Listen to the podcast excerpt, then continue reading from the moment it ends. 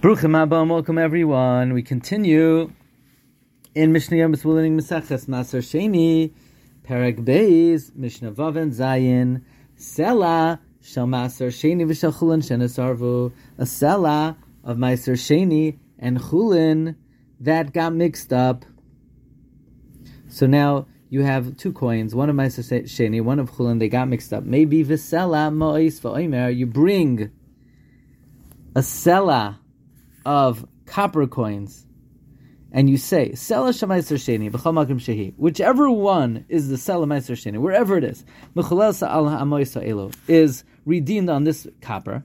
Uvaris Hayafashab, and then you choose the better Sela of silver. And then you redeem the copper onto the silver. Why? Because Chazal say mechalilin kesef al nechoishes midoichek.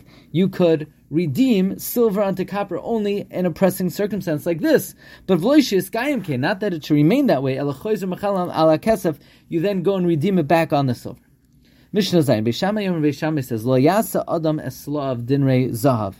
A person should not make his slaim of silver Dinrei Zahav. He should not redeem it onto gold because then he may wait until he has enough silver to redeem on the gold, and he's going to be delaying bringing the gold to Yerushalayim. Well, Beis Matir, Beis allows it.